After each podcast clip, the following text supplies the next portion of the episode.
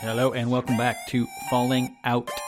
As ever, I am your host, Elgin Straight, and I hope you've listened to the first half of this interview with Yosei Sama. If this guy hadn't been through enough chaos and upheaval in the beginning part of his childhood, he's certainly going to go through some in the second part that you're going to hear today. And I alluded in the last episode to the fact that growing up queer in the Moonies is a difficult thing to do. And to give you a little context there, before we dive into this episode, I just want to share one quote from Moon, which is just a tiny, tiny snippet of the volumes that he spoke about all manner of topics, including this one, quite honestly. But th- this is just a little tiny sliver, and I'm not even going to read this shit on my own. I'm going to let a computer do it. Here it goes. Homosexuality is unnatural, against God's law of creation. Homosexuals are growing in number. They bring the question of homosexual rights even to the Congress. Then can we leave things as they are? No. Or do something about it? What shall we do with this problem? We will try to persuade and convince those people. But if they don't listen to me, or listen to us, what would we do? If after knowing the evil of homosexuality there's any one of you who still wants to be homosexual, hold up your hand. No one? If with this knowledge, you still would want the old way of life in homosexuality, you are less than dogs. Even the animals wouldn't do that. Would the male dog do that with another male? It is far less than an animal. Yeah, sometimes I sometimes I think maybe this this needs to be lightened up with some humor, but I can't think of anything fucking funny about this shit. Fuck, man. Um, you know, anyone who grew up in this environment and people who grew up in many other environments all suffered an enormous amount of shame and guilt around the topic of sexuality, but none more so than those who grew up queer. And it reminds me of a conversation that I had with a friend of mine who told me about someone that he knew who grew up in the Jehovah's Witnesses and was gay and later committed suicide. And it's not hard to imagine why. When you think about the torment that words like that can put someone through.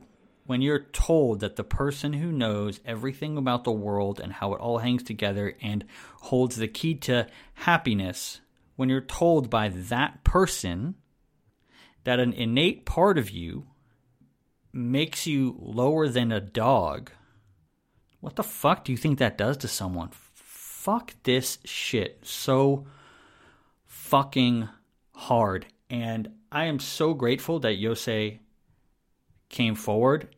I know that there are actually people out there listening to this show who, who haven't even grown up in the Moonies, but grew up in other extreme controlling environments, queer. And let's be honest, you know, that shit wasn't easy for them. And I just think listening to what Yosei has to say can bring some comfort to them, maybe give them some clarity and some hope that, yes, things do get better because they do. And we talk about that.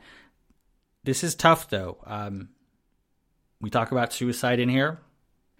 And if you've been listening, that has now become a recurring theme. And in this interview, we also talk about the the gaslighting that the cult does to you, that many cults do to you as a member of the cult the cults tell you that if you're experiencing something bad, it can't be that bad. Maybe it's just maybe you just had the bad experience, and maybe actually the whole thing is good. And that's something that Yosei talks about here is almost this like this still feeling this this this voice of the of the apologetic in his mind, and that's something that I've had, and I'm sure most people who've been through any other controlling environment have had as well.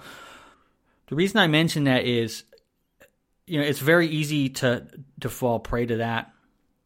Well, what I'm hoping is that by people listening to this show, they will see that these are not isolated incidents. This is a fucking pattern. It is a fucking pattern of abuse, of moral corruption, of fucking evil. The Unification Church is a pattern of evil run by narcissistic fuckwits. And all they care about is themselves and how they can manipulate other people around them to get what they they want, and they don't care if they fucking destroy lives. They don't care about the kids who've committed suicide, and they don't care about the kids who've died out there fucking raising money for them. Fuck them so hard. If you've had to live through this shit as a queer person, then my heart goes out to you. Thank you, Yosei, so much for getting involved. Here it is, part two with Yosei.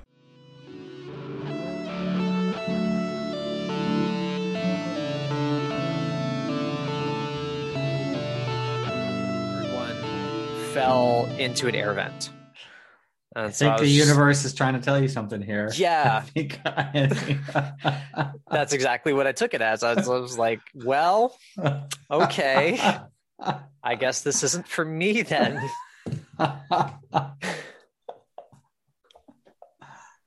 So, uh, yeah, around that time, actually, um, so you know, I started to understand more what sex was about attraction and that sort of thing. Um, and then I had the horrible realization that, oh God, I think I might like boys as well. That's Ooh. probably not good. that must have been. Wait, so how old were you? Probably about 12, 13. Okay.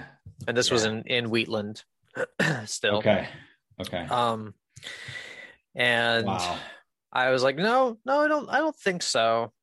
No, no, no, no. Hmm. Um, and then I had an experience um, with a bully from my school where um, I had some thoughts about him. And I was like, oh, nope, no, I guess, ah, shit, yeah, okay, I guess it's, I guess I am. Ah, what do I do with this now? Oh, it's, man, You know? that's so hard. Jesus. Um, but so I was, I was holding on to that, and then Oh. jumping back to my stepmom left my dad. She went down to berkeley. My my stepbrother is off in the military. Um and uh my my dad once again rolls his charm and convinces my stepmom that he'll change and that things can be better and that maybe they should just get out of Wheatland because there's no opportunity there and they should all go down and live in the Bay Area. So Okay. we moved to Berkeley Okay. and this is 2004. Okay. Um, I see you taking notes. Yeah. Yeah. I got the I got the, the location and the year.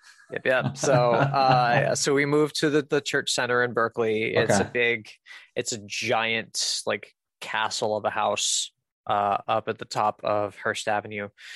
Um, Okay. it's oh, like is that it's called Hearst House, right? yes, yes, it place? is. Someone Yeah. mentioned that to me otherwise. Yeah. Yeah, I think someone else stayed there. There's a Yeah. number of things that have happened there. I think it, at one point it hosted um, a school. Uh, at one point, I think it was a Okay. church center before they found the, the church center in Oakland. Okay. It was like their training center when they were taking people from yeah. Berkeley campus and like, hey, let's Yeah. come have this free vegetarian dinner at, Yeah. at you know, and, and then we will indoctrinate you very Exactly. very shortly afterwards. Yeah. uh, so we we lived there for a little while, and once I was in the Bay Area, that's when I was starting to be a little, little bit more comfortable with the idea of being being gay or or whatever it was that I wasn't Yeah. quite sure. Yeah. Um, so on one hand, I was like, oh, here we go again. I'm, you know, I, I I made it all the way up to freshman year of high school, but now I'm, uh, now I'm in a new place again. So Yeah. yeah, all right, it is what it is, I guess. Yeah. Uh, but I was also kind of grateful because we're like, okay, well, this is supposedly like the gay friendly area, right? You know? Yeah, I guess in a way, right here. as soon as you say you say you know Berkeley, San Francisco, Bay Area, you're like, okay, at least like of all the places in the world, that is probably the most friendly. right? Uh, you know, yeah, the, the most friendly towards homosexuality, or I mean, that's Yeah. kind of like known for that, right? So I guess at least that's something. But yeah. uh, So, um, a lot of stuff happens here too, as well. So I'll I'll kind of try to condense it as much as possible. okay. Um, the reason I was like kind of expanding on on Wheatland is because that's when that that was the time when things started to shift in a big way. Yeah. And you know, Bay Area is also a time where things shift in a big way. But I can try and gloss over some things Okay. because I know we're already running a bit long. Yeah. Sorry. Yeah. Um, so yeah, so we live in, in the Hearst Center for a little while, and then eventually we find a place in Oakland. Um, so we move one more time. So we go from Okay. Berkeley to West Oakland to East Oakland, okay. all between like 2004 2006. Okay. That's, God, that's Yeah. still so much. Jesus. Yeah. so um, yeah, it uh, I'm there at, in 10th grade, and I'm starting to integrate myself into the Bay Area church. Mhm. um, but not really feeling super welcome because it's a little bit cliquish, and you know, a lot of kids grew up together, Yeah. all knew each other. A lot of kids went to the, the like that church has a school there. Uh, I Oh, can't wow. remember the name what, of it. like for high schoolers? it's oh, Principled Academy. That's what it's called Okay. For like horrible name. elementary to maybe like middle high school. Okay. um, I don't know All if right, they so a lot of them kind of went up through that. To, Right. together. Plus, a lot of the kids there all go to the same high school Yeah. in San Leandro. Okay. um, which is right next to Oakland. Okay.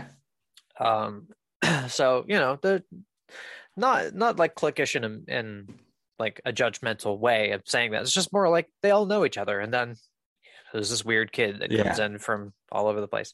Yeah. And I do get some friends there, and you know some of which I'm still very close friends to this day. Mm.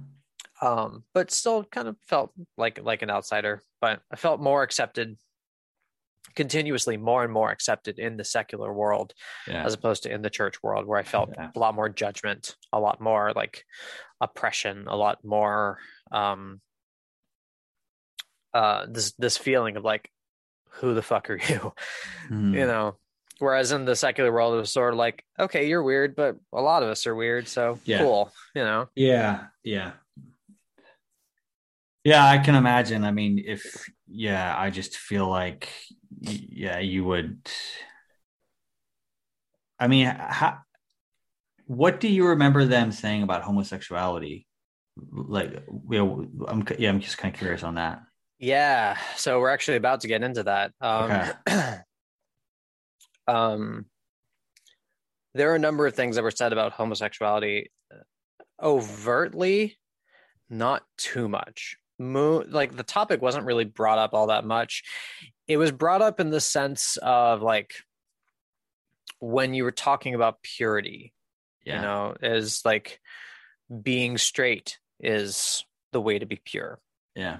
you know like god hates free sex and aids and homosexuality and Yeah. you know, on and on and on Yeah. it's it's all kind of it's lumped in together Yeah. there are a few speeches that moon gave in particular where he specifically refers to homosexuality and Mm. you know there's the famous quote of him saying that uh homosexuals are dung eating dogs Yeah. or referring to like them you know it's translated from korean but it's still it's still a somewhat of an accurate translation it's just kind of weird like he describes like you know like women do you want that kind of relationship? Do you want to pour that kind of uh or uh, something like homosexuality in in in the culture of the world is like where all the all the dung and wastewater collects. You know women do you want to pour that wastewater over you? You know men do you want to like bathe yourself in in, in that filthy water? Jesus. you know and homosexualities are like the homosexuals are like dung eating dogs you know? That only they go after this kind of dirty thing you know like the way that he talks and the way it's translated. It's a little bit weird but essentially talking literal shit Yeah. about homosexuals. Yeah. um it's kind of like uh uh actually uh, in the uh, late 2000s early 2010s there was this whole thing in uganda that was happening where Yeah. they introduced legislation to uh, um, uh, essentially make homosexuality a capital punishment where they would Yeah.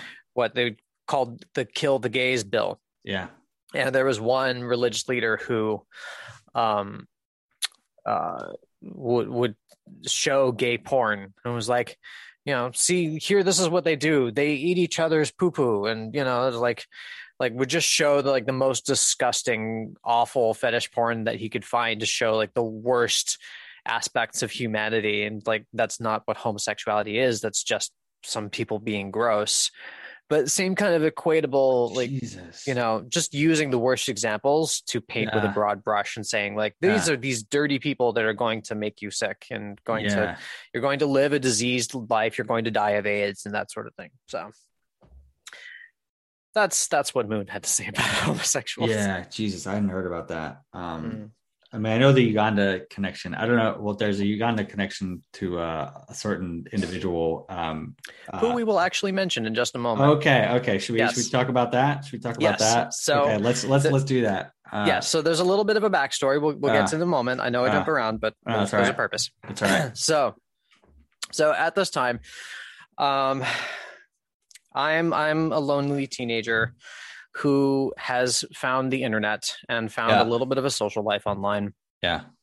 um and i used to journal quite a lot and that was how i just tried to get through existence you know i'd Mm. i'd i'd play music i'd listen to music i'd write i'd you know try to express my Mm. creativity and i was very very very lonely and at this time i was realizing like okay yes i like boys i guess i gotta figure out how to accept that and it's the just the it's just becoming stronger and stronger and something i can't ignore like having crushes and, and that sort of thing Yeah.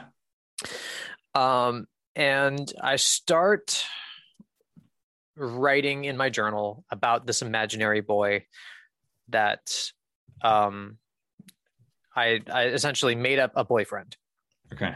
Um, and write about it all in my journal. Yeah. And at the same time, all of us uh, second gen kids were hanging out on Xanga. This is pre MySpace. Okay. Yeah. Yeah. Xanga and LiveJournal. Yeah. So I was uh I, I was I was posting a little bit here and there on Okay. Xanga. Okay. It's like just kind of Okay. sprinkling stuff in just to see, just to see what would happen. You know, is there anybody out there who would be supportive, like trying to feel my Yeah, way that's an this? interesting way to sort of test the waters in a very kind of neutral. I, I get that's that's a very clever to try and to try and sort of suss out suss things out. That that's that's Yeah. really interesting. I didn't realize that's what I was doing at the time, but Yeah. later on, Yeah. yeah. Okay. Did he have a name? The uh yes. Uh Jason Miles. Jason Miles. Yeah. Tell, us, tell us about Jason Miles. What's the deal here? Oh Jesus Christ, you're gonna make me do this. Well, so so if we're going full disclosure here, J- this boy was based on someone I met at a one heart camp, oh, oh, even Um, better. Yes. that I crushed love on. It. Love it. and he knows who he is. Okay. We're still friends to this Okay. day. I'm not going to out him. Okay. Okay. Um, but yeah, it was, it was not so loosely based on him. okay. Okay. Um, Amazing. to the point where oh god i carried a picture around of him Okay. Okay. um because i got a picture of us at one heart camp and i was like well, i'm gonna save that Yeah. um yeah so i was a little puppy dog It's all right. um yeah so i invented this boy who i supposedly met at berkeley high school Yeah. and um because that's some place where my friends from my school went to go hang out at berkeley high after school okay. um and i met some people there so i was kind of putting together little pieces of my life that were true but building a lie out of it Yeah. I wrote this whole backstory and all that kind of stuff. Um, and uh, at um, it, it it got so intense at one point that I actually created a whole breakup story Mm. for some reason. Like maybe I wanted a breakup. I don't know. I wanted the experience of dating, and this was the way that I could get it. Yeah. Um, so I, I wrote about this whole breakup, and it was this big epic thing. And then I came into school one day sad, and my friends sitting around the table were like, "What's wrong?" I'm like, "No, no, no, whatever. I don't want to talk about it." I'm like, no, what's wrong? You're obviously upset. It's like, oh, okay. I broke up with my boyfriend. And they're like, oh, that's, that's so sad. I'm sorry. Like, are you okay? And you want to talk? And I was like, wait, so none of you are freaked out by the fact that I said boyfriend? And they all just sort of looked at me like, do you know that you had a boyfriend? Like, do, do you know about this? Because we all knew, like, from the beginning. Um, uh, welcome to the club. All of us at this table are queer. Uh, oh, oh, we found each other. I get oh, it. Oh man, that's Okay. amazing. That's amazing. Cool. All right. I think I might be okay with this. Amazing. Um, and so I started feeling kind of comfortable about it. Wow. Um, but then there's still the church aspect of it Yeah. where I felt the the guilt and self-loathing and that kind of stuff. Yeah. And I was still kind of going back and forth on it. Um, still very heavily influenced by, you know, purity culture as well as like my dad's conservativeness and Yeah. feeling like, well, you know, I might, you know, have these feelings, but homosexuals are just bad in general. Mhm. And, you know, what's gay pride? Like, boy, what's there to be proud of? That's that's a that's a disgusting thing, Yeah. you know. Um, and then at the very last one heart camp that I went to, um, on our very last day, there's this little thing that we do where we all sit around in a group and we essentially confess our sins is, is what it is The church loves doing that shit. yeah but it's Yeah. like we're going to talk about we're, you know this is our last day we've all gotten to know each other really well we're all supportive here we're going to talk about things that we're struggling with and then we're going to like you know show love and support for our brothers and sisters Yeah. and so you know it's a very emotional thing there's people crying you know it's Mm. like uh, one one girl is like i've i've been drinking you know another one's like you know uh you know I, i've been watching porn or whatever it is right like you know i had a boyfriend but it's it's okay like you know wh- whatever like i i, I broke Mm. up and like we haven't had sex or anything so i'm not fallen and Mm. Uh, so it feels very comfortable. And I say, um, I've been having issues with same sex attraction and I've been dating this boy. And it's just silence. Oh my god, I can just imagine like the needle scratch on the record.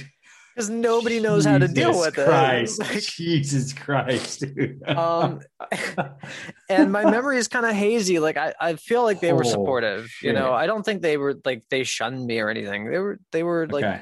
trying to deal with it nobody was like ugh get out but Okay. yeah, it was still very much like, oh, okay, what do we do about this? You know, Mm. um, and then I thought that was the end of it. Uh, but then very soon after, the pastor of that church um, came up to me one day after Sunday service and was like, Mhm. I need to talk to you privately. And he said, um, somebody told me um, about uh, your same sex attraction issue. And uh, this is not okay. You need to understand that it's not okay. And we need to deal with this. Jesus Christ. So, Man, the church does this all the fucking time. Mm. Like this whole like they, they encourage you to out other people.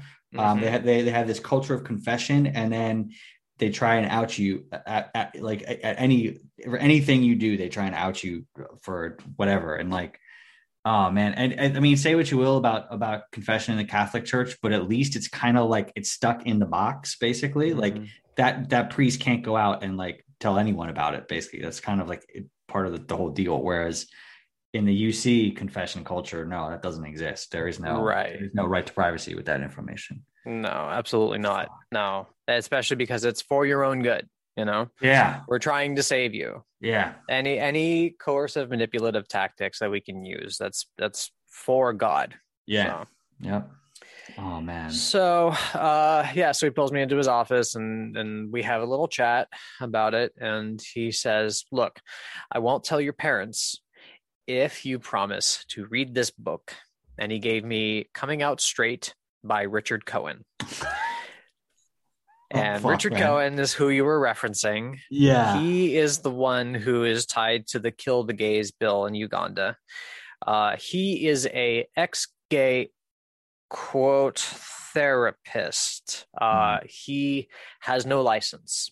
yeah. He was kicked out by uh, all authorities on um, psychiatry, psychiatry and psychology, um, and his license has been revoked. Uh, his practices are highly questionable. Mm. Uh, he still practices to this day. Um, I don't know if it's illegal or not. Um, what he does, but he somehow gets around it, and he he is actually a supposedly an ex church member. Yeah. He he was blessed through the church. He was a Mhm. member. I think he's still a member. Yeah. I think he just broke off from the church so as not to be associated with it so Yeah. that he can continue doing what he's doing. Yeah. But the church loves him Yeah. because he's doing God's work. Yes. Yeah. So, yeah, have- if, if asked, he won't. yeah, I think he'll deny it. Um, have you have you ever met him, or did you ever do any like therapy with him, or anything like that? After like, or was it just a book that you were given? I haven't met him. Um, but interestingly enough, uh, my dad did some therapy with him back in New Jersey. Oh, okay. Yeah. Um, my dad knows him. Okay. Um, and I find that interesting. Um, I actually have some suspicions of my own that my dad might have been either gay or bisexual. Okay. Um, there are a lot of hints. He's a very effeminate man. Okay.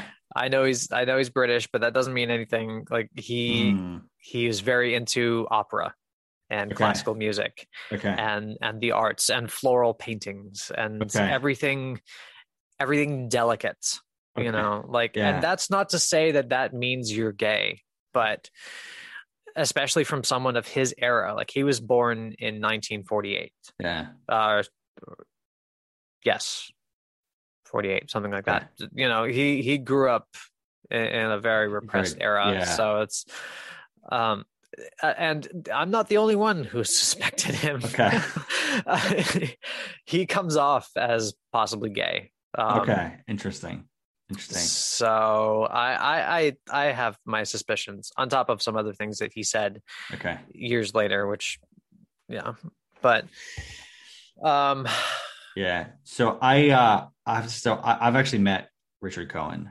Uh Mm. and it was when I was a kid too. So he um he was in the DC. He lives in the DC area for a Yeah. time or maybe he was just visiting. I don't know, but I think he he, he lives there Yeah, he lives like dc virginia somewhere okay. around there Yeah, and yeah. yeah, so that's where I grew up. Um and um my there was a time when he uh I remember being young. I was probably like between eight and ten years old. Um, and I like recently, my father had like just told me what being gay was. Um, Mm. and the way he told me, actually, so I told I actually told the story in another recording, but I want to I want to do it again now because I think it'll that'll help bring some context. Sure. Sure, absolutely. Basically, um, we so I think I was like between eight and ten um, years old, and he um, we were driving from the DC church back home, um, and we drove by a pride parade. Um, Oh, dear. home, um, and I was yeah between eight, eight and ten years old, and I asked my dad, I was like, hey, what- I was like, Dad, what's this? Like, what are these people doing? Uh, and he was like, well, you know how we've talked about the fall of man and how it's it's when a man puts his penis in a woman's vagina. Uh, Oh, sure, sure, there sure. are- there, are- he's like, he's like, there are some men who like to put their their penis in other men's butts, um, and we're that that is considered very unholy, and it's a very uh, you know, it's a it's a very you know wrong thing. I forget exactly what he said, but but I remember he was very specific about this is he just he boiled it down to this specific act so like what you what happens with a dick as opposed to anything else about the relationship or anything else like all, all that matters that's is, all anyone can ever all- think of Yeah. is sodomy yeah exactly that's what that's what he told me homosexuality was basically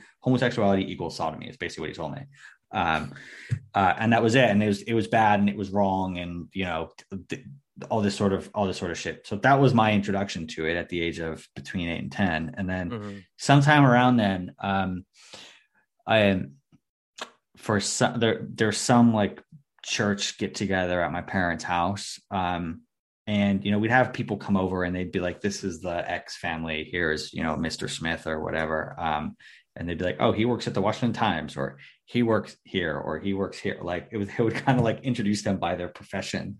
Um, and and then Richard Cohen and his wife came over for something for something similar.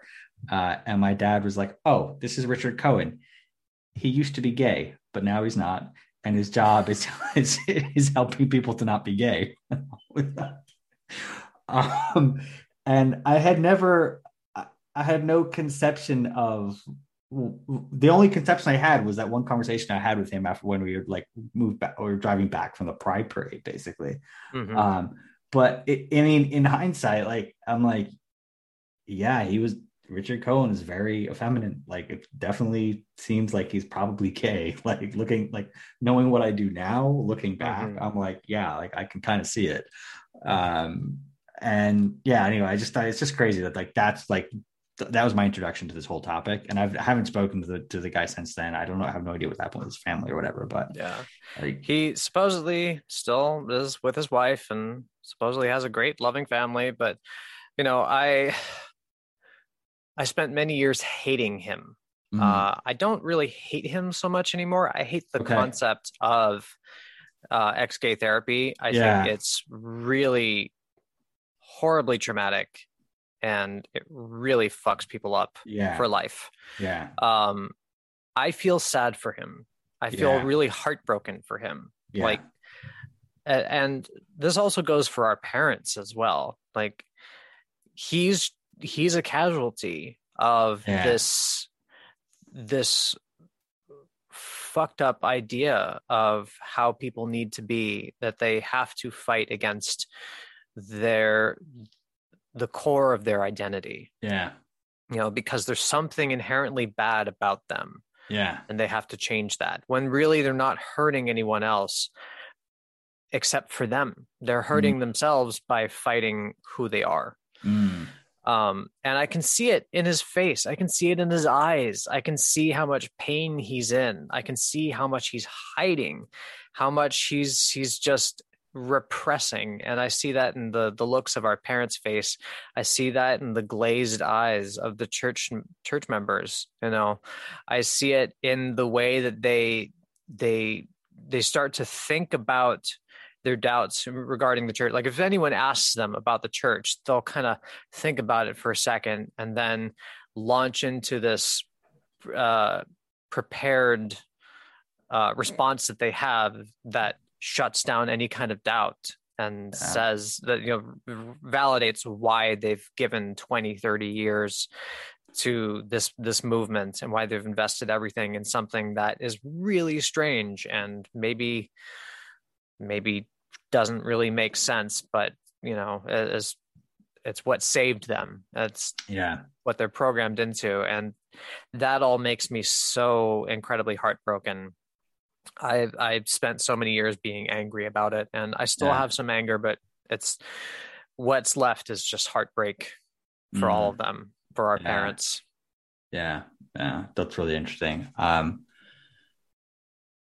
I think I'm still in the anger stage, if I'm honest.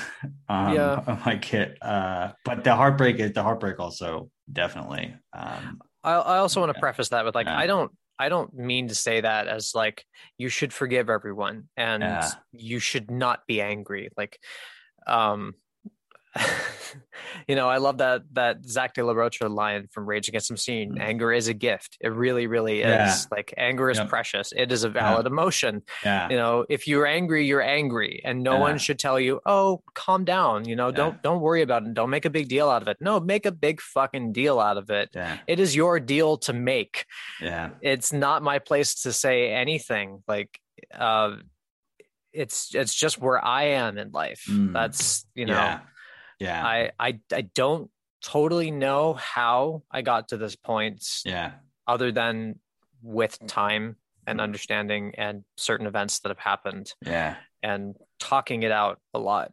Mm. Um, but that really, like, I must emphasize that doesn't mean that you can't or shouldn't be angry. Yeah, yeah. I think that's. I think it's important. I, I, th- I personally, I feel like we were. Well, we well, we were taught that pretty much any of our emotions and needs and desires as kids were uh, just unnecessary and and not something to be, you know, to be given to be, to place any value upon. uh, and and especially if there were so so called negative emotions like ang- you know like anger or anything like that. So all that stuff's just been you know squashed from a young age, and I think it's I think it's important to have to be able to to express that. Um, Definitely. uh, I agree. Um, so what happened? What happened once this minister came to you and gave you the book? Like, what did you read the book? Um, Uh, yeah. So I read some of it. Um, I kind of didn't take it super seriously. I kind of hoped the whole thing would just go away. yeah, Um, I read some of it and I was like, oh God, this is really uncomfortable. You know, it talks about, um, I haven't read it in a long time and I haven't Mhm. wanted to read it because I don't want to read yeah. Why, why would you? yeah. Well, I mean, I'm curious to know, but like there's certain things like same sex attraction is derived from the, uh, by not having the proper love uh, from the same sex parent. So, yeah, uh, that's a trope that they they they talk a lot about in that. Yeah Yeah. and a lot of you know all of these things that they that they teach have been debunked Yeah, you know like i i i'm saying this as someone who doesn't necessarily have the evidence and citation in front of him but you can look it up yeah. you know like Mm. I- i'm i'm i'm gonna say some things that uh I, I think you should absolutely research on your own. Uh, it's very, very important too, because I'm sure someone's going to be like, oh, "I'm sure, yes, you can be, you you can be straight." Mm. like, uh, no, you can, um, you can repress your sexuality and force yourself to be straight. You're not actually changing anything. Yeah, yeah, Um, but yeah, that that what they what they teach is really like you're you're not gay or queer because of or trans. I don't know if they they probably talk about trans issues now. At that point, they didn't. yeah. At that point, Um, uh, yeah, I, I, I, I The gay community didn't even really Yeah. like. Yeah, wanna- it wasn't spoken about a lot in in the Yeah. way it is now. Um, but uh, yeah, it was you know you're this way not because that's uh, who you are or anything to deal with genetics. It's because something traumatic happened to you. You know, at a young age. Yeah, and you know it it really sucks that um my life is the way it is because uh i believed it uh i i bought into it and i didn't like that i bought into it because it it made sense you know it was like i had traumatic experiences that were sexual when i was younger Mm. I had a very difficult relationship with my dad. I had an uncomfortably close relationship with my dad for a long time. So did you did you like bring it all back to that um that Yeah. moment in the house with you and with you and that girl? Did, Absolutely. Whoa, Jesus. Yeah. Along with other things that have happened, you know, like, Wow. but yeah, so I didn't read too much of that book at first. Now, if you remember that journal, um, yeah. I was still writing in it. Um, and I wrote things in pretty graphic detail because I had only intended for me to read it. It Okay. wasn't for anybody else. Okay. I thought this might be making a I thought this might be coming back. Yep. Uh, Uh, so one day I left it on my desk and was running late to school and left it. And I came back from school and my stepmother was standing at the front door, face red with tears, holding the journal. oh. They read it. They knew everything. They knew about the boyfriend um, that didn't exist. But I didn't write in my journal that he was fake. I wrote in my journal that he was real. Yeah. So, for all intents and purposes, I had a real boyfriend. They read I it had and a- they yeah. I had a real relationship. Yeah. And, you know, it, was it was a disaster. It was an absolute disaster. It was a Oh. huge, huge fight. There was a lot of crying and screaming. And so uh, my parents took me, well, my stepmom took me to see uh, the pastor of that church. And we had a little sit down, the three of us. The same pastor who That same pastor. approached you before. Okay. Yep. Wow. And uh, I just have to say, this guy's probably the least qualified person to have this this conversation with with anyone. yeah, But, supposedly he's a he he has counseled many church families, but he's just a pastor. he's just yeah, and then pastor's just some guy. This that's how it's just some guy who probably used to you know sell roses on the side of the road for the church. exactly. Like, like you know has no like mental health qualifications at all. Exactly. Uh, Um, Anyway, but yeah, he. So so yeah, so I was I was in his office with, uh, with my stepmom sitting next to me, and he was like, "Well, here we are again. Um, hmm. I, you know, I I I gave you that book to read. Did you read it?" Hmm. I was like, "Well, a little bit." He's like, "Well, since you're here and now we know all the details about this, uh, we need to know exactly where you are. Um, we need to know if you're fallen or not, Hmm. so we can figure out where to go from here. So, what have you done? And be specific. Oh, fuck. Man. Was like, you know, have you have you kissed? Have Yeah. you had oral sex? Yeah. Have you had anal sex? Have you done this and that? And I was- I had to, you know, and keep in mind, all of this was fake. what did All yeah? this was made you- up. Did you tell him it was fake? No, I did because Oh. what am I going to do? Like I wrote about it in a journal in lengthy detail. Like how like how are they going to believe me if I tell them it's fake? There's no way. And I'm so terrified of th- at this point. I made so many people believe it. I told my high school friends. I told my church friends.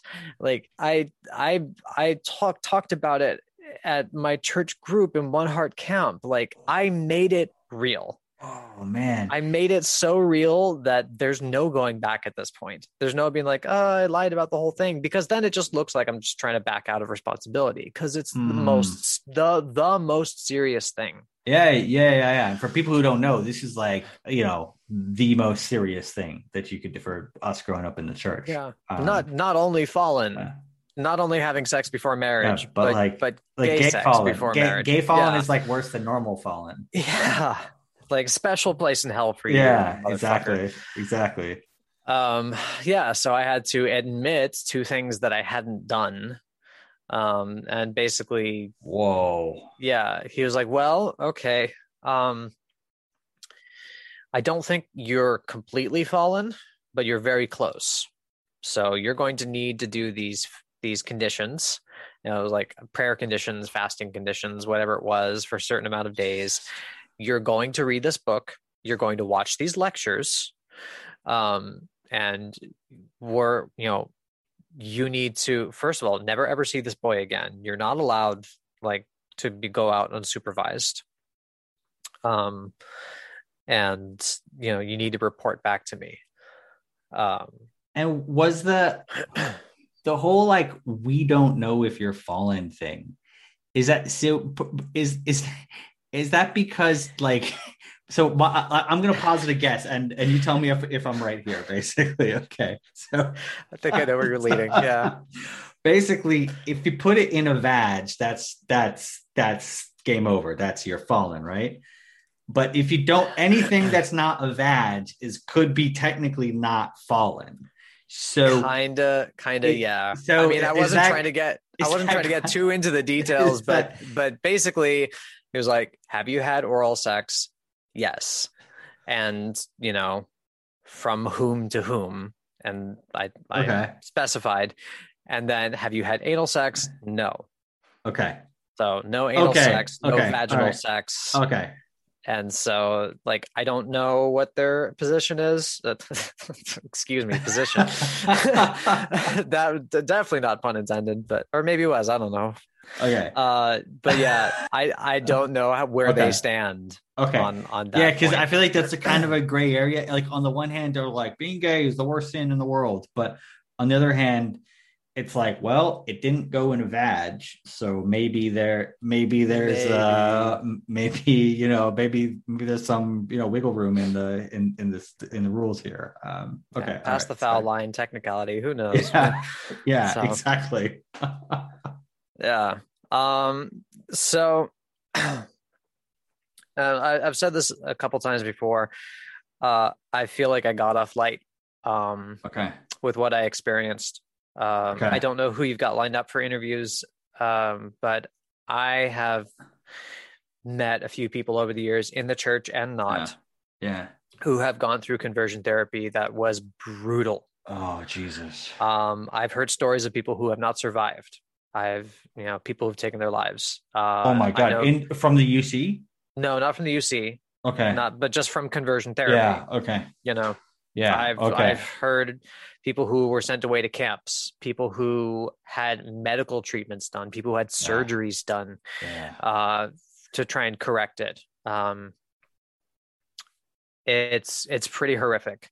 Wow. Um, I I read a book and watched some lectures, but that little bit alone, plus like the behavior of my parents and the pastor and the church, caused really severe traumatic experiences and like things that last to this day things Mhm. that programmed me deeply for to hate myself that caused self-loathing that caused Yeah. suicidal thoughts I can imagine. um and just to give you an example like i i got a taste of it essentially and like just to show you how how incredibly dangerous these these ideas are these concepts are um with how badly they affect people even if it's just a little bit oh man, Yeah. Jesus Christ! So what?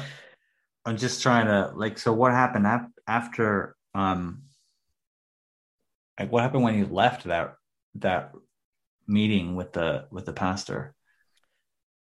so life was very uncomfortable with my parents um yeah. they uh they I, I used to take the uh the public bus to school like in oakland there's no school buses you just take Okay. the you know the, the regular transport. transit buses Yeah. um and uh i used to you know maybe hang out with friend my friends a little bit after school and then take the bus home you know Yeah. Then it was like nope we are chaperoning you 24 7 you can't Mhm. hang out with anybody um they, they, i wasn't really allowed to hang out at people's houses regardless but um you know we're driving you to and from school and keeping you under Mhm. lock and key can't see anybody can't talk to anybody like no they're very strict rules Hmm. church only um and uh i i i read the book or at least most of it. Um i i watched the lectures and they took me to a uh a non-church therapist that didn't supposedly didn't have anything to do with conversion therapy. Um, but it was a very very uncomfortable experience. It was basically like how can we get this family back on track you know? Okay. um that that sort of thing so like focus on like you're as you're the problem that the family is trying to solve. well i'm one of the problems Okay. um my dad's anger is a big part of the problem Hmm. my stepmother blames herself for not getting us up at 5 a.m to do hoondok enough Jesus. you know not going to church enough not tithing enough not fundraising enough Hmm. uh not praying fasting sacrificing you know paying indemnity doing conditions whatever excuse that can be made not uniting with your father like not you know a- Wow. any any way that she can self-flagellate and blame herself um that's what she does Jesus. um and i know she's not alone in this in this behavior but she's a Oh, little yeah. extra Okay. she she's she's ah, excuse me, she's definitely Right. a little bit extra. Yeah. Uh, she tends to go kind of overboard with things. Um, but uh, um, yeah, so I, I just went through this very strange period of like I was still in 10th grade with you know seeing my friends and really really hating myself but at the same time really wishing that I could just embrace the side of myself Mm. so that that caused things like um uh i would uh I, I pulled pulled a prank at school where I set all the computers in the computer lab, uh, all the wallpapers to uh, photos of emo boys making out. yes. Amazing. And then uh, one of the teachers started a GSA at the school, a Gay Straight Alliance Club. okay.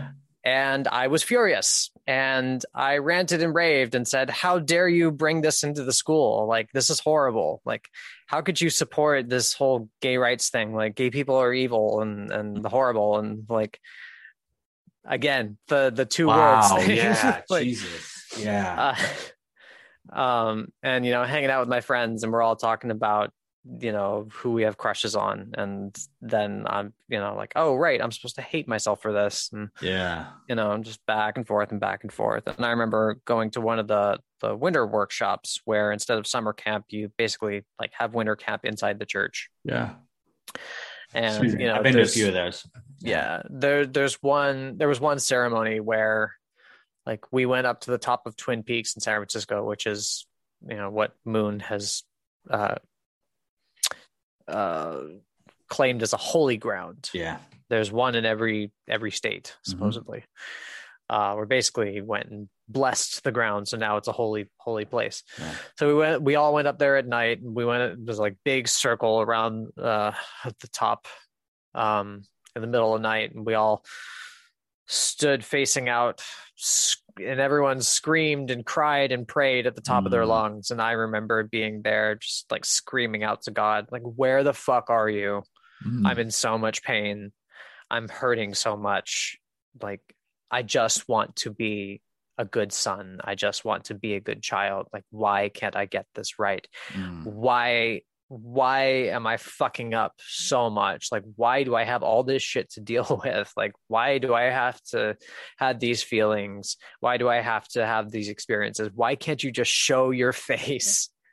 You know, that was my last ditch effort. Like, I'm trying Mm. can you give me something and i felt nothing um and I, I- that was a moment where I, I realized like i think i'm done i think i'm really done with this but i was i think probably maybe 16 or 17 so still had to write it out a bit and Yeah. but at that point i was feeling very much like i'm i'm going to get out of this it's just a matter of time Yeah. Okay. um, so 10th grade wraps up. Um, and uh, all my friends are in, excuse me, 11th grade. Sorry, I spent two Yeah. years there. Okay. I got a little mixed up. Okay. Um, 11th grade wraps up, and all my friends are in 12th grade. They're all graduating. Yeah. And if I stay the next year, I'm going to be left behind. Okay. alone. Like I won't have any like I knew some people there for sure, but they weren't as close of friends. Yeah. And like I had my close knit group of friends and I wanted to stay with them. Yeah. And I was failing anyway and looking like this might be another repeat. I might be doing Okay. 11th grade all or all over again. Like who knows? Like at this point it doesn't matter. There's no way I'm going to college. Okay. I don't know what the fuck is going to happen.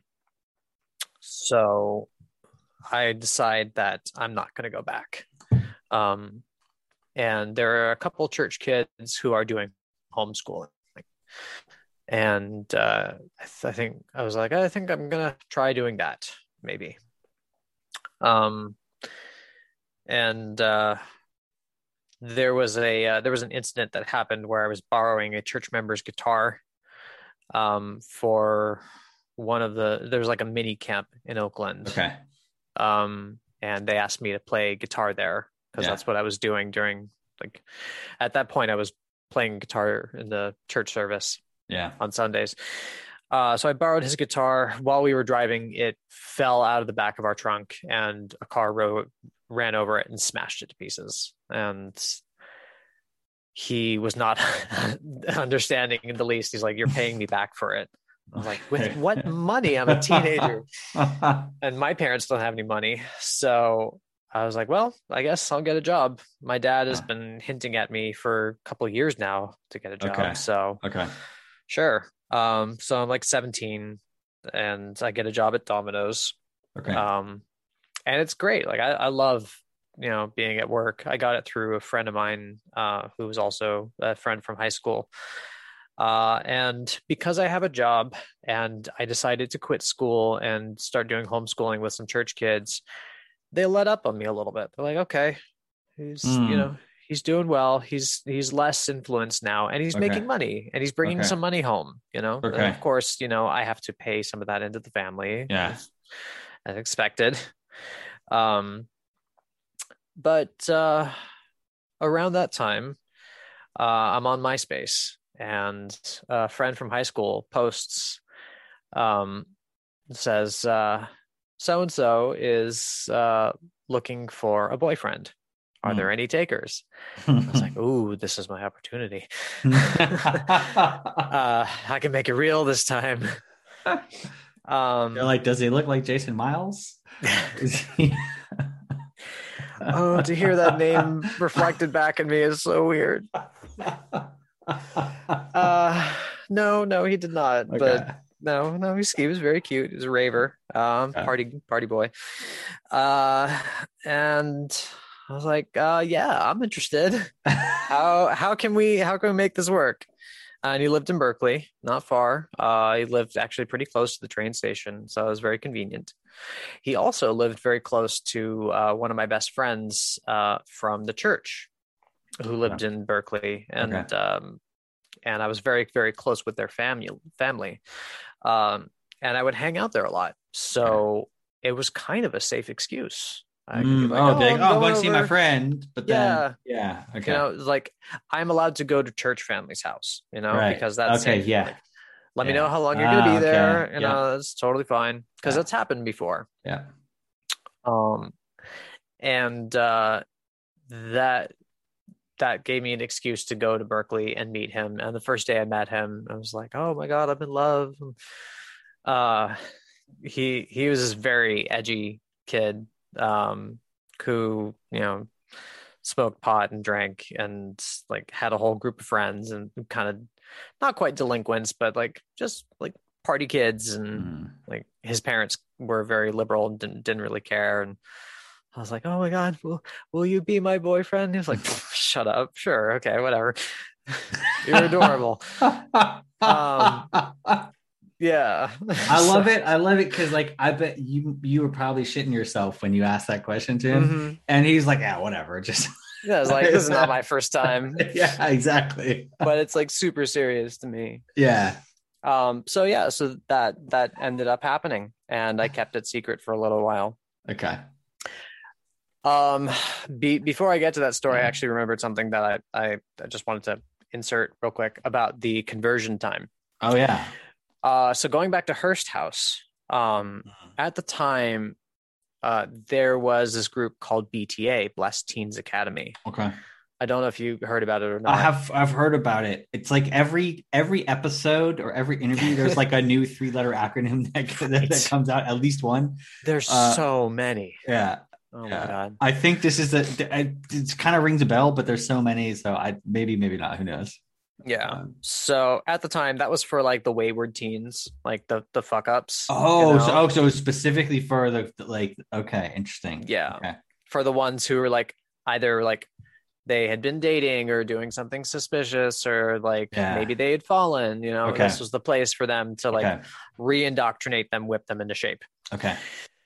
and i actually wanted to go uh, one because it would get me away from my parents Yeah. and two because i wanted to be a good kid so was- was it like a you would sleep away there? It was a it was you would a, go live there It was a boarding school. Yeah, essentially. Yeah, okay. Is yeah, like okay. is like mini STF for like Ah, I see. Okay. yeah, kind of thing. Okay. Um and um I wanted to try and be straight. Okay. Um Wow. and uh the reason I mention it also uh, what reminded me is that one day there was a big fight with my parents and I was in please don't judge me. I was in socks and sandals. I was hanging out at home uh in like sweats and socks and sandals and it was like, you know, in the summer, something like that, but I was inside where there's AC and big fight with my parents. They locked me out of the house. Uh, and I didn't have my wallet or anything like that. So I walked from Oakland to Berkeley in my sweats and socks and sandals. How far is how far is that? Just for It's context. far. It's like um it's from one city to another essentially. Okay, It's like alright. it took me several hours. I can't Okay, remember how alright, how okay. long exactly. But I walked to my friend's house who was Wow. like the church family there Okay. um and um i i remember i i would i thought like maybe i'll go to bta and they'll take me in you know at that point and that was when i started thinking like maybe i should go be part of them Yeah. that that when that, that Okay. fight happened Okay. so once I made up with my parents, I talked to them about it. Like, yes, absolutely, let's get you in, into BTA. You know, like that's that's that's very good of you. Yeah. Um, so we went and talked to them. Um, and the woman who ran it, she basically said, "No, no, we're not taking you Whoa. Because too too troubled. Too. to like we don't know where to put you. Like if you're if you're dealing with same sex attraction, like we can't put you in with the boys." Hmm. and and I wasn't like I the way I identify now is pansexual. Like Okay. I have attraction regardless of gender, Okay. but at the times like bisexual, bi-curious. Okay. You know, Okay. They're like okay, we can't put you with the boys. Something's Mhm. going to happen. We can't put you in the girls for obvious reasons. Hmm. We don't know where to put you. There are no individual rooms. You're not sleeping with the parents, Yeah. and we don't know how to fix you. So goodbye. Yeah. You know, like we we can't we can't have you here. Yeah. And that was a huge punch to the gut because like I'm trying, I'm trying to be good. Yeah. And every step of the way, you're telling me like, no, that's that's not going to work. yeah. So that was another like, all right, I guess this is probably not for me. Hmm. Um, so back to the boyfriend thing, the real boyfriend Ah. this time. Yeah. Um, so I start to see him in secret, Hmm. and I start to go out quite a bit, and uh, more than just going to work. And my parents start to get a little suspicious. Um, and uh, one day they called uh, the church family's house to see if I was there, Yeah. and I wasn't. And when I, excuse me, when I came home, they said, "Well, where were you?" I'm like, Hmm. "Oh, I was at you know so and so's place." I'm like, "No, you weren't. Where were you?" Oh, uh, I was at this other friend's house. You know, it's no big deal. It's like, what friend? Oh, just friend from school. You know, so and so. Who? And I was like, uh, uh, you know, I said his name. Um, and like, why didn't you tell him, tell us about this, you know, this person? Like, uh, I, I thought you would get mad. Like, well, yeah, we are mad, Hmm. you know. Um, but they kind of let it go. It was like, well, you can't, you know, like, you you, you can't do that. Hmm. Um, and then I, it, it, the the timeline is kind of vague, but I went back there a couple more times, either with them knowing or without them knowing. But either way, it was kind of like I was trying to introduce him as like he's just this other friend, Right. He's from high school. There's Okay. nothing suspicious about Yeah. him. Um, you know, if I just make him part of the normal group, they won't suspect yeah. anything. okay. Yeah Okay. but um uh eventually you know like i think i stayed there really late one day know, for obvious reasons.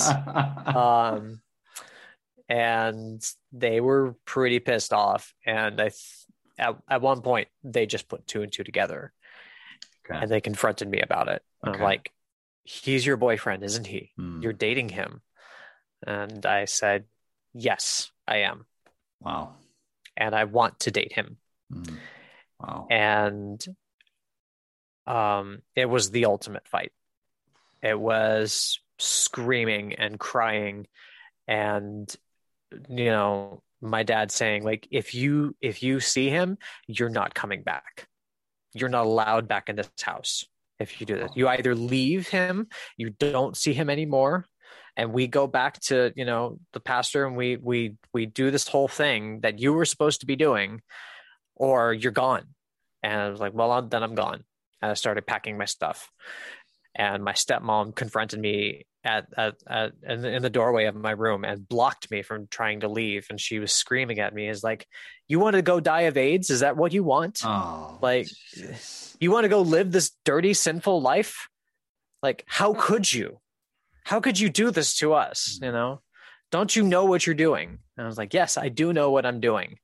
And i don't care if i die of aids you know? Mhm. like and Wow. I, I just I packed a bag of my stuff and I, I left. And at that time, I had a little cell phone um, that I was paying for because you know, of course, they wouldn't let me have one. yeah. Um, and I called him and like called him crying, panicking. I was like, Yeah. I just got kicked out. I don't know what I'm gonna do. I don't know where to go. And he's like, Okay, okay, we're coming to get you. Oh. So like him and his sister came and picked me up and brought me back to their house and his parents took me in. And they were Wow. like, Your parents are horrible. We're going to take you in. You're coming to live with us. oh my God. Um Jesus. they they took me in like their own son and it was God. really wonderful. Just, just think Um, about the humanity yeah. there. Like, God damn. God, I love these people, man. Like, Yeah. just think about the humanity there. Jesus. I, I I love them a lot. I'm still close to them to this day. wow. So Jesus. Um, and so my parents freaked out, of course, you know, um, tried to call me and I never answered. And they didn't know where he Mhm. lived, obviously, so they couldn't find Okay, me. that's a good thing. And a couple days later, they just, you know, they kept blowing up my phone and they're like, we just want to talk. We just want to talk. And so I, I eventually decided, like, all right, I'm going to talk to them, especially because, you know, like I've only got a bag of, of some of my things, you know, like, some, some clothes. Yeah. Um, and like, look, okay, you can come home. Just we we just want you to come home, you know. And here go the old recruiting tactics again. Oh. So I I I came home and at first it seemed like they were saying like you can come home and you can still see him. Just don't talk about it, you know? Yeah. Um, and then it was, uh, you can't stay the night. You know, you cannot stay the night at his house because at this point I'm Ah. 18, so they can't Ah, totally make me do anything. okay. Um, and then it was you you can't see him anymore. So they crept they, they crept it up on you. Yeah, it was like no, if you're going to live here, you can't see him anymore. And I was like, we're back to square one. Goodbye. Yeah. So I I left for real and took you know most of my stuff and You said probably you know, better prepared the second time to like Yeah. know what you needed to take and like yeah. yeah. So I always tell people like I left slash was kicked out. Yeah. Um, and so yeah, I went to live with them uh, while we were dating, and uh, kind of cut my parents off. Um, and uh, I was still playing in the church band on Sunday. Oh wow. Um, It's something I really love. you Yeah. know. And uh, I remember at one point, I called in the middle of the week. I called the band leader up and I said, "Hey, uh, so when's practice this week?" And he said, um, "Well, we're uh, we we know about your lifestyle Mm. and what you're doing, and we we can't support that, and you cannot represent us on stage at church if you're living like that. So you can't come back. So I said, okay. And I hung up and I never spoke to him again. Jesus. Um, supposedly he apologized to my dad What On- on to your dad, but like like, later, come on, like dude. Like instead of apologizing to me directly, Yeah. I've seen him since, Okay. and um, you know, there's there's never any direct apology. It was sort of just like, hey, you know, Yeah. uh, yeah, it's it's just I don't think he thinks he did anything wrong, really. Like, Yeah. in I'm sure in his mind he was doing the right thing. Yeah. but that was the moment I was like, I'm done with the church, Yeah. hundred percent, Yeah. just completely done. Yeah. So Jesus, man, that's crazy. Wow. Do you and what happened what happened with the the guy and the and the and the family? I mean, I still my hats off to this family. Like that's so awesome that they just took you in like that. Like fuck yes, man. yeah, That's like um, that's like real love and compassion right there. Like that's amazing. Yeah. yeah. No, that's actually that's also a common theme in my life of like other people helping take care of me aside Mm. from my parents. You know, there were Yeah. a lot of there were a lot of families, a lot of other parents who who helped and made me feel loved. Yeah. That love that I didn't get from my parents. You know, Yeah. um, and you know.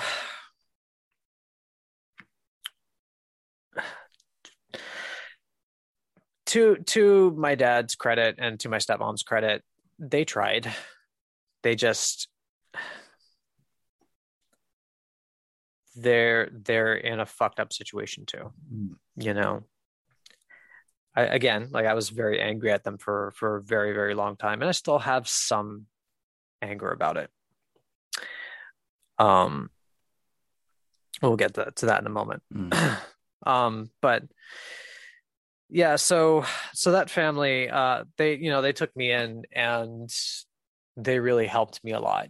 Um, uh, I may as well just say his name. There's nothing wrong with that. Uh, Garrett Okay. is his name. Okay.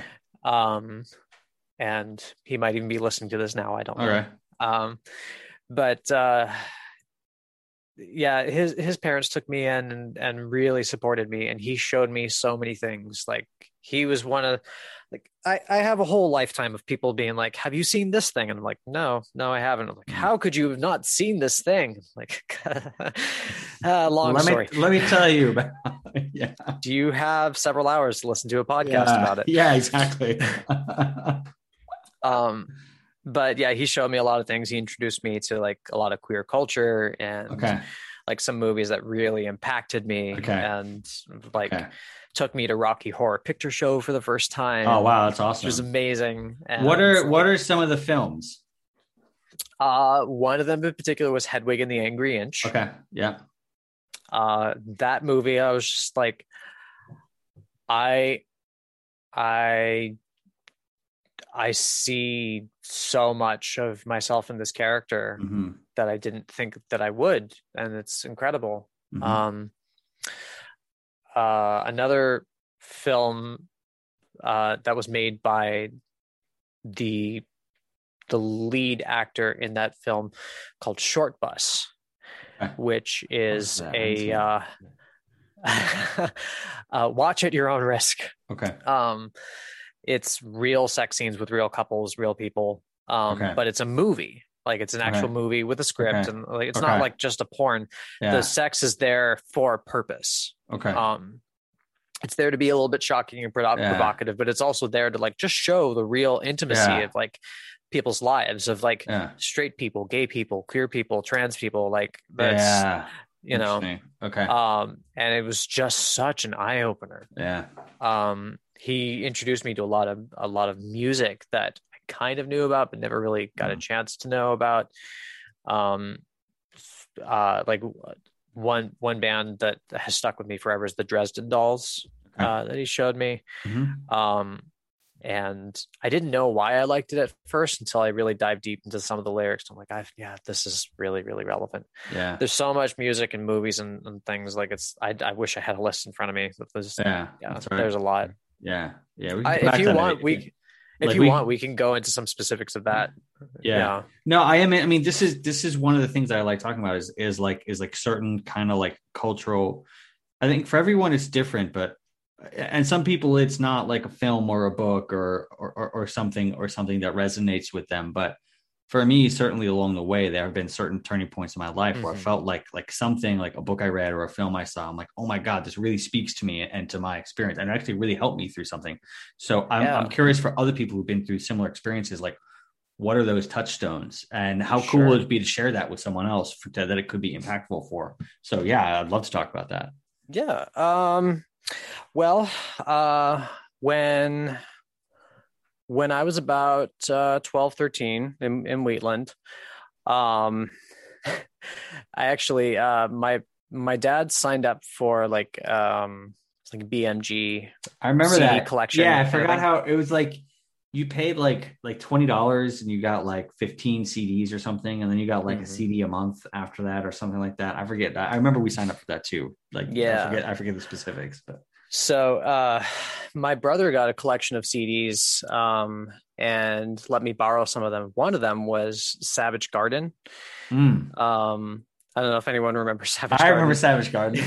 it was interesting because it was like it was you know like 2001 2002 at a time when like gay people were still kind of iffy in, in- in, culture Yeah, and uh the whole thing about savage garden was like they're not gay but they're gay like you know they're like like very clearly they are and everything they sing about and like their Yeah. whole the whole aesthetic is very gay yeah, uh, but no, no, no, they're not gay. No, no, no. We gotta market this to straight people. yeah. But like the the opening song to that album, it's so it's just a rush. And I remember like listening to the lyrics, and they didn't totally make sense as a preteen. But I remember sitting and just crying and Wow. listening to this. Like this means so much. And like uh, there's one lyric that was like um. It, it, oh, the song's called Affirmation. If you, if you want to look it up, Savage right. Garden, Yeah. Affirmation Okay. and it's it's all these affirmations and um uh i believe that uh trust is more important than monogamy uh Hmm. i believe that your most attractive Okay. features are your heart and soul that family is worth and more than money or gold um uh i believe you can't control or choose your sexuality Whoa. Um, okay. and uh yeah there's just a whole bunch of things in there and i was like yes th- this is Mm. this is so true there there was one album in particular um it was the first album i was allowed to buy with my allowance i Okay. didn't actually get an allowance but it was like i don't know, it was like your like my birthday like you can get a cd Yeah. what what kind what cd do you want Yeah. and at that point we had just seen the matrix and i was like i want the matrix soundtrack Oh, nice. i want it I, and they my parents were like uh, uh, They're like, fuck, we shouldn't have made that offer. Um, are you sure you don't want like this collection of Disney songs or you know something? I was like, no, no, no, I want the Matrix soundtrack. They're like, okay, okay, you can get the Matrix soundtrack. Um, and mistake. Such a if mistake. they had seriously, there's so many times things like that happen, and if they had known the content, they would have ripped it right out. yeah. Um, but the first song is Marilyn Manson, uh, "Rock is Dead." Yeah. and you know there's a lyric that says god is in the tv and Yeah. it's like it starts out and it's just this this whole visceral experience it's like my first real experience with with harder music and Yeah. it just blows my mind and the whole album speaks to me uh it's got uh deftones uh, my own summer which uh the main lyrics of the chorus say shove it aside uh, or he's screaming shove it aside i thought he was saying suicide because i'm a stupid Okay. little teenager that can't understand lyrics but i'm sitting there again like at my desk Mm. like in headphones just like yeah suicide Ugh Mhm. like feeling all these emotions Yeah. and like this you know like this music speaks to me on such a deep level and um uh there's another song that's like a, a dr- like kind of a trippy drum and bass or like i don't know one of those old garage yeah. style Yeah. um uh techno hits whatever you call it electronica uh and there's a little audio clip in it that just repeats to set me free and Mm. like yes Yeah. i want to be i want to be set Yeah. free and Yeah. that that whole apparently a lot of us, uh, the Matrix spoke to. Mm, Um, it did. Yeah. Yeah. I remember, yeah, well, I remember when that film came out. It was a big deal, like when it when it came out, and like watching it. I I saw it. Tw- I saw it either two times or three times in the movie theaters, which is rare, rare for me. But Mhm. yeah, I think it did. sp- I it's one of those things. I, would, I it kind of spoke to me. I didn't quite realize why it spoke to me at the time, but then, but then, like uh, now, I'm like, oh, it's fucking obvious. But yeah. but at the time, yeah, it was it was quite. But it was also weirdly, I think, like co-opted by the church as well. Like people, Mhm. there there are all the all these sorts of things where the church the church the church tries to make it about them, and they're like, yeah, did you know, uh, you know. Yeah, the, the, it, it's about people trying to free themselves from Satan, or yeah, you know, Mhm, something mhm. like that. They always try and twist it for themselves. Oh, absolutely. You can totally read it in a religious context where it's, you know, they're waking up from what is the satanic world. It's it's absolutely the whole experience of um their indoctrination into the church of like Yeah. being woken up to the truth of like what's going on around them and then Yeah. they have to save the world. Yeah, So yeah, Yeah. it's Whereas for Yeah. us, it's the opposite. It's like realizing that you were born into the matrix, basically. for Um, real. Yeah. for real. Another one, um, it, it's so it's so funny because my like like I said, you know, my dad was so adamant about being against certain things, Yeah. uh, but then would kind of promote certain things for me, like, um. He, when I was a teenager, he got me a copy of Clerks. That's a crazy thing for a parent in the church to buy for their kids. What Right. hell? Well, I think it's like a rent, like a rented copy or something like from the library or something. Okay. But he did it because he was trying to persuade me to get a job at that point. I think it was like Oh, 16. 16. Okay. And he was like, you know, Yeah. you might like this movie. Like it might, yeah. you know, you might want to get a job if you Yeah. watch Clerks. Okay. And I watched it I was like, I can't let him know what this movie is about. he will take it away from me. This is precious. I have to like there's so many times where things like that happen that it just makes me question like was he secretly trying to secularize me Oh, maybe. and get me interested in things that are like worldly because he had a Hmm. whole life before the church that he Yeah. speaks very fondly of yeah. You know he was a he was a hippie and and like artsy guy in london in the 60s you know Yeah. he's he was at the center of pretty awesome. Yeah. yeah um and so there's a lot of stuff that he he reflects on fondly and a lot of experience that he talks about in, in a positive way and it's funny because he made me want to be a hippie growing up as a teenager Yeah. i was so obsessed with the idea of being a hippie and Mm. and the beatles and all that kind of stuff Yeah. And actually in preparation for today i was actually i was listening to some beatles to try and get me back in that mindset Oh, okay. Interesting.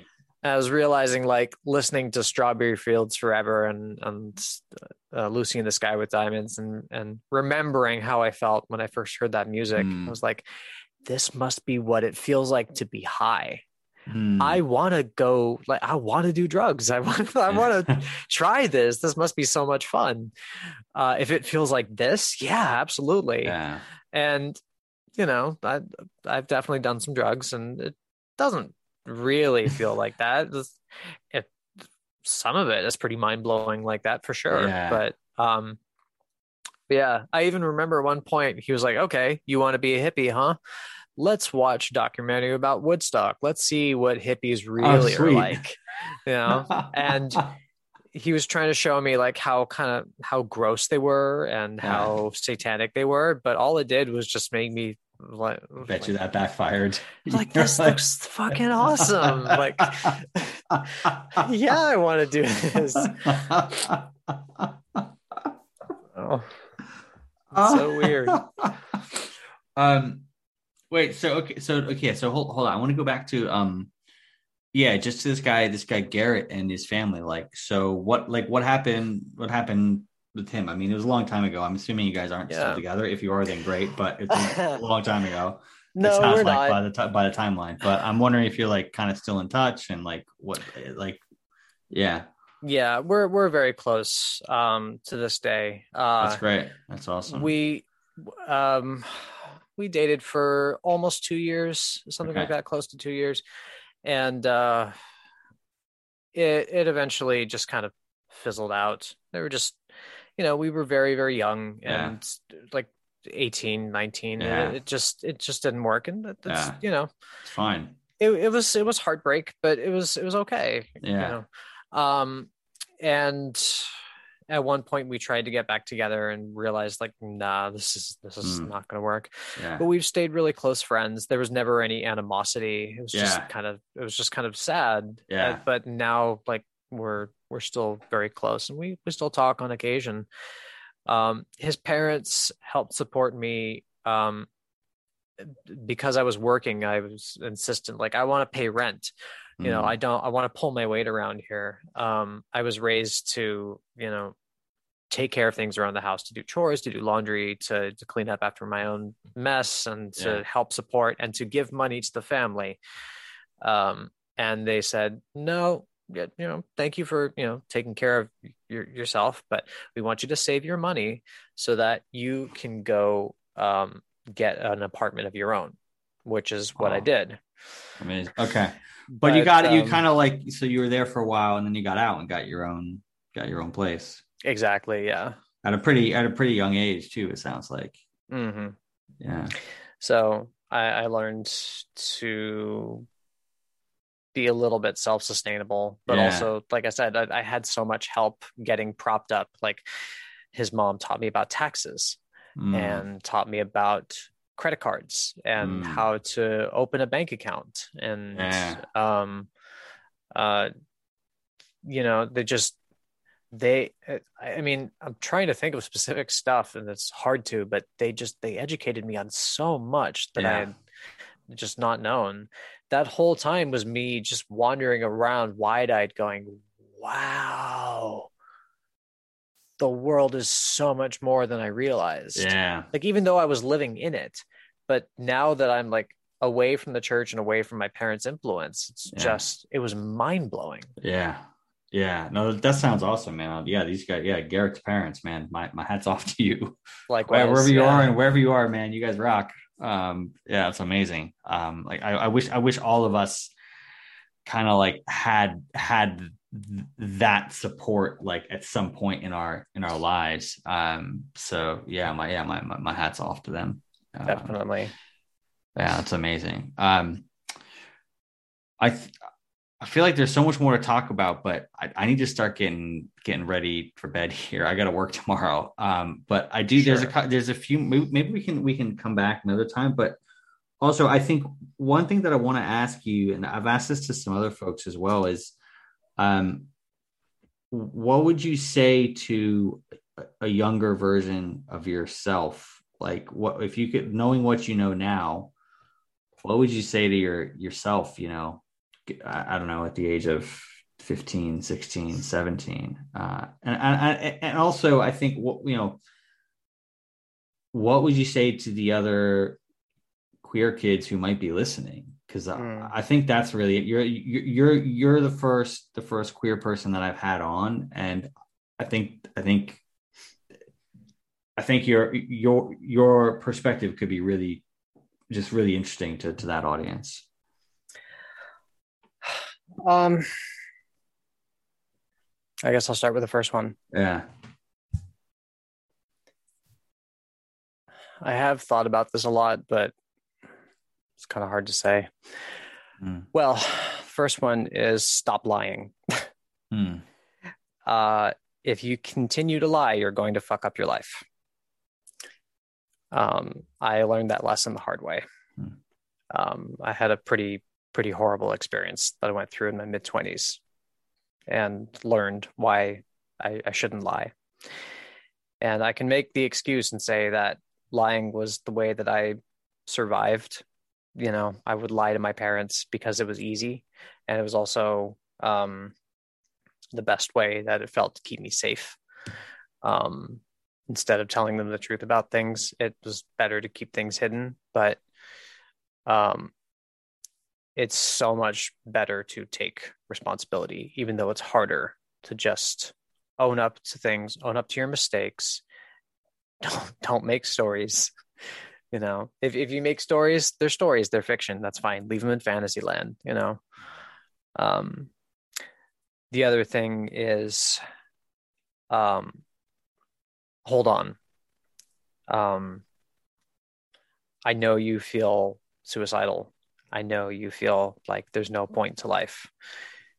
You will find meaning. You will find a point to it, and um, you might not believe me, um, but uh, at some point, a few years down the line, we lose a couple friends to it, and we realize exactly why we need to stick around and how and this may sound selfish but how suicide affects everyone else around you. Um you know there are so many people who care about you and they're they're there to love you and support you. And your parents might not be there for you right now but there are plenty of people there with ready with open arms to come and scoop you up. And you're not alone in that either. Um and then the other thing is don't be afraid to ask questions. Um don't feel like you're not allowed to know things. You absolutely are. It's just that information has been restricted for you you know for for a very long time. And you you are allowed to know the answers. You're allowed to ask questions. Don't keep yourself in the dark um, if someone doesn't want to give you the answer ask someone else um, and all of this applies to the uh, to the other queer kids who might be listening it's all these exact same things Yeah. um, you can I, I I think maybe you might be able to put a link in the uh, in the in the description. yeah. You can link to my uh, Instagram account. Yeah, Uh, for sure. I can put it in. Yeah, Yeah. But, but go ahead and say it. So, so Yeah. It's, yeah. it's at Yousei Kuun. It's Y O U S E I K U U N. That's two U's. Um, and uh, you can feel free to shoot me a message. I'm I'm always down to have a chat, even if I Mm. may not necessarily have time. I will I will find a moment to reply, and I can help find you some resources and get you connected to a community. Um, but there are also tons of resources out there, um, especially now that society is starting to warm up to queer people and resources are becoming more and more available. Use them. If you feel trapped at home, um, there are resources out there for minors. If uh, if you can wait until you're 18, there are places that will take you. There are families that can support you. Lean on your friends. You know, just just survive any way you can. There are there are lots of people ready to come scoop you up. Yeah, and I just want to um well thank you for that. I really that's uh, that's very meaningful to me and I hope will be very meaningful to other people as well. Um but I just want to like I just want to echo just a little bit of what you you mentioned. So there's someone that I that I know who grew up grew up in the UC um uh who is lesbian um and kind of like went through all all the turmoil you know not too dissimilar from everything that you've described obviously different different flavors but you know, all of the turmoil that you would imagine um and she's been i know she's been suicidal at multiple points in her life. Um uh thank god she never took action on it. And now she's on the on the other side of that and she's doing like a lot better. Um like she i mean it's taken it has not been easy but you know i'm just really grateful that she never she never took action on that. And and her life is looking a lot rosier now um but it's just like her like her current partner, her even her parents are actually accepting of her now, um, which they were, and it took them a long time to long time to come around. But um, anyway, I just wanted to echo that sentiment that that you that, that you mentioned of like you know if you're feeling those thoughts I, I don't think i don't think feeling suicidal is uncommon at all amongst amongst kids who grew up queer and in and in this cult or other cults um and yeah anyway i just wanted to echo that sentiment of like like hold on things will get better and there are people out there um who are willing to who, who want to to embrace you mm-hmm. um damn I guess just on, on that note, is there anything um is there anything else you want to like plug or you want to mention? um I, I don't really have anything in particular. Um, okay. I mean, I'm I'm somewhat active on Instagram, yeah. um, but I don't I don't I'm not really doing anything in particular. Um, okay. I guess uh, one thing I can say is that uh, Chacha stayed with us through everything. yes, Chacha. I forgot um, about her. she lived to be the ripe old age of 18. Oh, nice. She okay. lived a nice long life. Okay. Um, and she was there with me through everything, through thick and thin. Oh man, amazing. So amazing. Oh, that's great to hear. I forgot. Yeah, nice I, I forgot about it. Yeah, that's awesome. that's awesome. Um, yeah. All right, cool. Well, yeah, I think we should wrap up for now, but I think we, there might be another conversation to be had down the road. We'll we'll, we'll figure that out. Um, sure. But um, for now, yeah, let me just say thank you very much. I'm going to hit stop recording, but we'll we'll keep the session open. Um, so yeah, thank cool. you so much. This has been awesome. Thanks a lot. Thank you very much for having me. Appreciate it.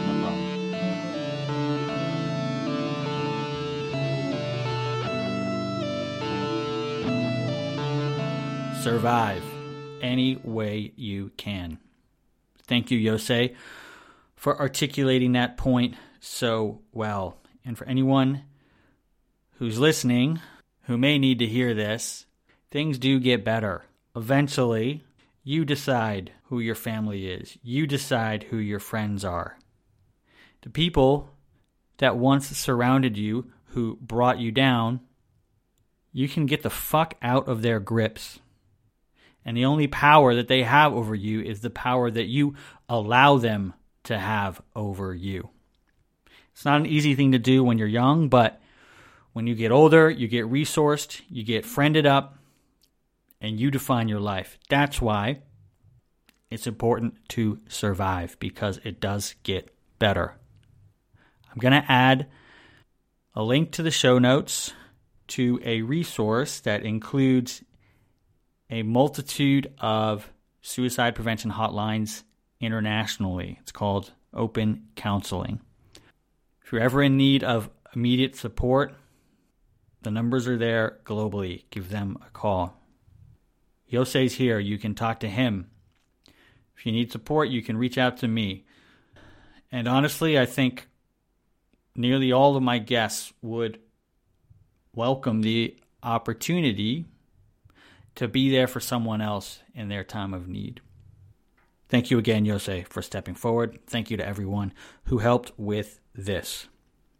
And thank you to you for surviving in whatever way that you could and for continuing to survive in the future. I'm going to thank your future self for doing that for you and the people that love you and the people that will love you in the future.